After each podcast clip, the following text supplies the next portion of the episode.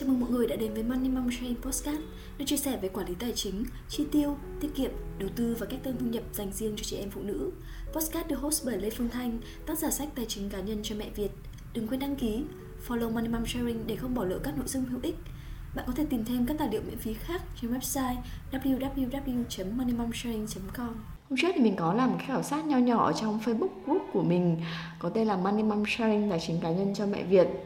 Thì mình thấy rằng là cái vấn đề quản lý tài chính với những gia đình mà có người làm tự do hoặc là kinh doanh ấy, tức là tóm lại là có thu nhập không ổn định, tháng ít tháng nhiều, trong khi chi tiêu các cái nghĩa vụ tài chính là không đổi, thì cũng là một vấn đề khá là nhức nhối. Thế thì mình rất hiểu điều đó, vì bản thân mình ấy cũng đang là một người có thu nhập không ổn định. Thực ra là mình có một phần là thu nhập ổn định, cứ gọi là lương cứng đi, thu nhập cứng đi, một phần là không ổn định.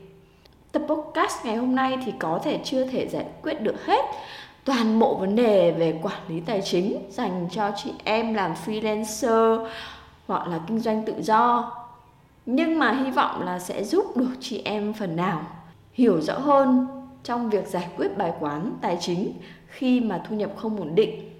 Thế thì cái vấn đề lớn nhất mà những người mà có thu nhập không ổn định gặp phải khi quản lý tài chính là gì? Vấn đề lớn nhất đó là mọi người sẽ không chủ động đáp ứng được cái nhu cầu chi tiêu thiết yếu trong tháng của gia đình. Đặc biệt là một số khoản chi mang tính chất nghĩa vụ như là tiền thuê nhà, tiền trả nợ ngân hàng, tiền điện nước, tiền học cho con hay thậm chí cả tiền ăn uống, thì sẽ dẫn đến cái tình trạng là thiếu trước, hụt sau, hay là thậm chí phải đi vay nợ để trang trải chi phí sinh hoạt trong tháng. Một cái vấn đề lớn thứ hai cũng rất là nhiều chị em làm freelancer hay kinh doanh tự do thì chia sẻ với mình, đó là có cái cảm giác mông lung, bất định, bất an về tương lai tài chính. Có thể mọi người sẽ sợ rằng thế nhỡ của tháng không kiếm được job nào thì sao, rồi làm tự do thì lúc nghỉ hưu thì lương hưu sẽ tính như thế nào. Nói chung là cũng có rất là nhiều vấn đề đau đầu cần phải tính đến. Nếu như mọi người đang làm freelancer, đang kinh doanh tự do mà còn một cái vấn đề nào khác thì mọi người có thể chia sẻ comment ở bên dưới. Thì trong các tập podcast tiếp theo thì mình sẽ tiếp tục giải đáp nhé. Trong tập này mình sẽ đề xuất cho mọi người một vài cái giải pháp giúp mọi người sẽ giải quyết được cái vấn đề thứ nhất ấy, đó là có thể đáp ứng được những cái nhu cầu chi tiêu thiết yếu trong tháng của gia đình. Còn cái vấn đề thứ hai mà nhiều chị em hỏi mình đó là vấn đề là chuẩn bị cho nghỉ hưu. Khi mà mình làm tự do, mình không có bảo hiểm xã hội bắt buộc, mình không có lương hưu, thì mình chuẩn bị như thế nào, hình thức như thế nào, thì mình sẽ trả lời ở trong tập podcast sau. Đầu tiên, để có thể đáp ứng được cái nhu cầu chi tiêu trong tháng thì chị em cần phải lập kế hoạch chi tiêu từ sớm. Theo mình thì nên có một cái nhìn đâu đó từ khoảng 3 tháng trở lên. Thực ra thì việc mà có một cái lịch tài chính cá nhân, tức là biết lúc nào cần chi khoản gì và cái khoản đó là bao nhiêu tiền, thì luôn luôn quan trọng. Nhưng mà nó lại đặc biệt quan trọng với những gia đình có thu nhập không ổn định, đúng không? Thế thì chị em sẽ luôn cần phải dự trù trước các cái khoản chi phí, đặc biệt là các khoản chi phí có giá trị cao. Có thể đóng một lần theo năm, hoặc là đóng 3 tháng một lần, hoặc là đóng 6 tháng một lần, để xây dựng trước các cái quỹ chìm tiết kiệm để chuẩn bị từ sớm. Thế thì quỹ chìm Sinking Fund là gì? Thì mình cũng đã từng chia sẻ khá là nhiều rồi. Nói tóm lại là nó là cái hình thức mà mọi người chuẩn bị trước cho những khoản chi mà có giá trị lớn và đã xác định được thời gian trước trong tương lai. Thế thì vài ví dụ của bản thân mình đi, về các cái khoản chi mà mình luôn phải chuẩn bị sẵn sàng tài chính từ trước, từ nhiều tháng trước. Có thể nói đến như là mình đóng tiền học cho thỏ cún theo năm vào tầm tháng 5, hoặc là nếu như mọi người mà đang đi thuê nhà, mọi người đóng theo quý, theo 6 tháng chẳng hạn, thì cũng cần phải có sự chuẩn bị từ trước. Tức là mình phải có kế hoạch tiết kiệm từ trước, để đến cái thời điểm mà đóng tiền ấy là mình đã sẵn sàng rồi. Giải pháp thứ hai đó là mọi người cần phải tính toán cái chi phí tối thiểu của gia đình mà mình cần hàng tháng ấy, và mình lập kế hoạch chi tiêu dựa trên cái mức thu nhập thấp nhất, mức thu nhập dự tính thấp nhất. Về cái nội dung này thì trong một cái phiên tư vấn 1-1 hôm trước với một bạn thì mình cũng đã chia sẻ rồi. Nhân tiện thì mình cũng có thông báo là sau nhận được rất là nhiều sự yêu cầu thì mình cũng đã mở lại chương trình tư vấn 1-1. Thì nếu như mọi người có cái vướng mắc gì đó về tài chính, nó có thể liên quan đến việc chi tiêu, tiết kiệm, sản phẩm dụng tài chính hay là vấn đề thu nhập, mọi người mong muốn là có thể tăng thu nhập với một cái nghề tay trái vân vân, thì mọi người cần một cái sự chia sẻ, một cái sự tư vấn thì có thể tìm đến mình. Thì mình đã có khá là nhiều kinh nghiệm đúc rút được trong rất là nhiều năm, thì mình nghĩ rằng mình có thể chia sẻ được với mọi người và có thể giúp mọi người tiết kiệm được cái thời gian và công sức và cả tiền bạc nữa. Thì mình có để đường link tư vấn 1-1 ở bên dưới, thì nếu như mọi người quan tâm thì mọi người có thể vào đặt lịch nhé. Thì trong cái phiên đó thì bạn cũng hỏi mình điều này là có một cái thu nhập không ổn định thì làm thế nào mà có thể đảm bảo được là các khoản chi cần thiết của gia đình trong tháng mà mình có đủ tiền để chi. Thế thì đầu tiên ấy, mình đã chia sẻ với bạn ý là bạn ấy cần phải biết được là các cái chi phí sinh hoạt tối thiểu gia đình mình cần trong tháng là bao nhiêu. Thì chi phí tối thiểu là gì? Tức là sẽ toàn bộ là chi phí cần thiết thôi.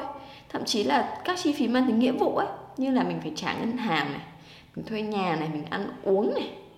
Cái tiền ăn uống này thì là chỉ tiền đi chợ nấu ăn tại nhà thôi, mình không tính tiền ăn hàng.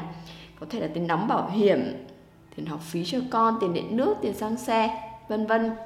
Mình sẽ tạm bỏ qua các cái chi phí không cần thiết như là ăn hàng, giải trí, mua quần áo, mỹ phẩm, đồ chơi, du lịch, vân vân, mình không tính vào đây.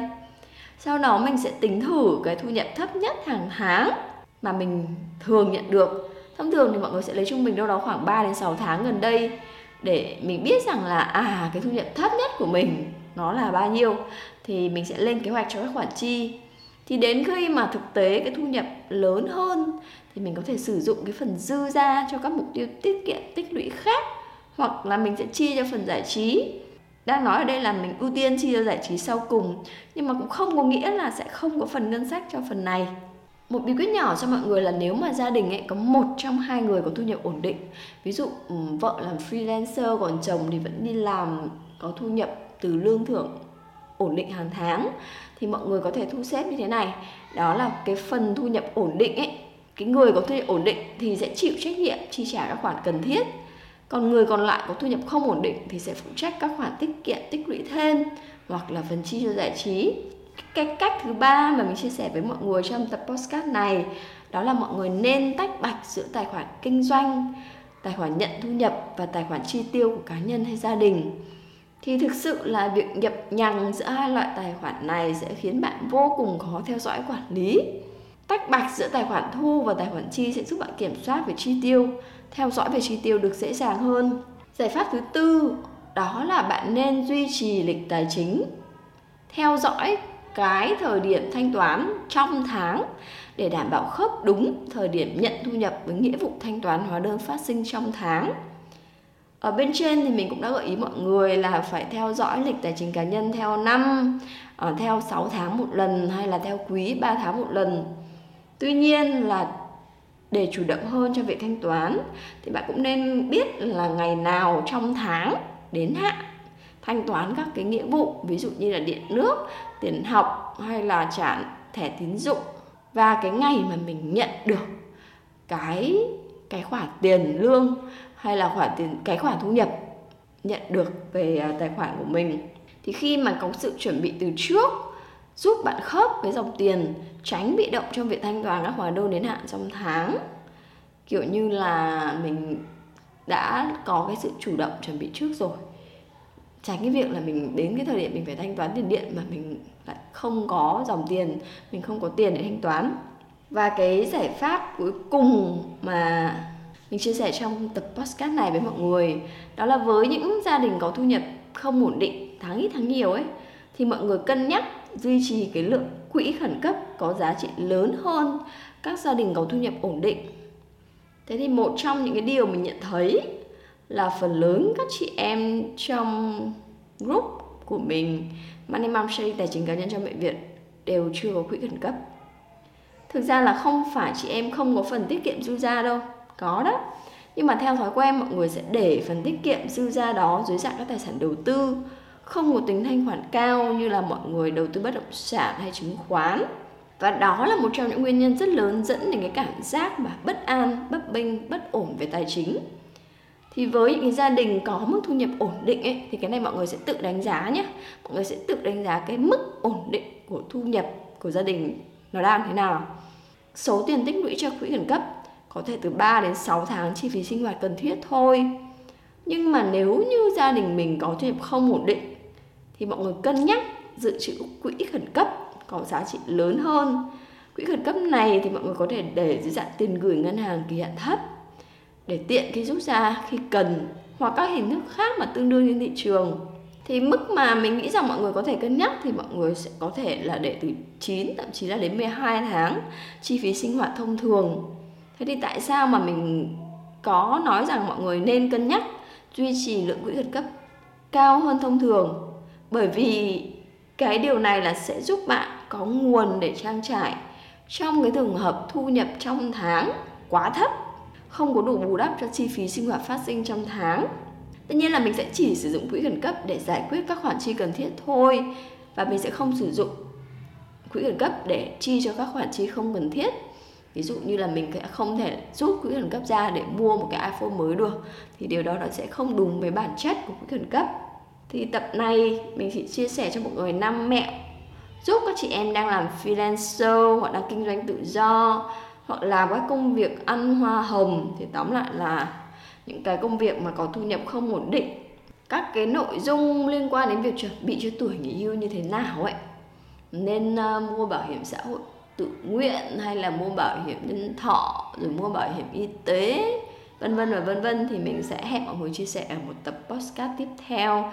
Thì mọi người nhớ follow podcast Money Mom Sharing để đón xem nhé.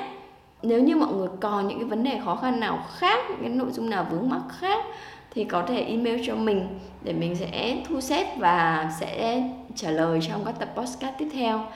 Thì cảm ơn mọi người đã dành thời gian lắng nghe tập podcast này. Hy vọng rằng là mọi người đã tìm được một vài những cái nội dung hữu ích nào đó giúp mọi người tự tin hơn trong việc quản lý tài chính khi mà có một cái thu nhập không ổn định. Hẹn gặp lại mọi người vào các tập podcast tiếp theo được lên sóng hàng tuần vào 9 giờ tối thứ Bảy.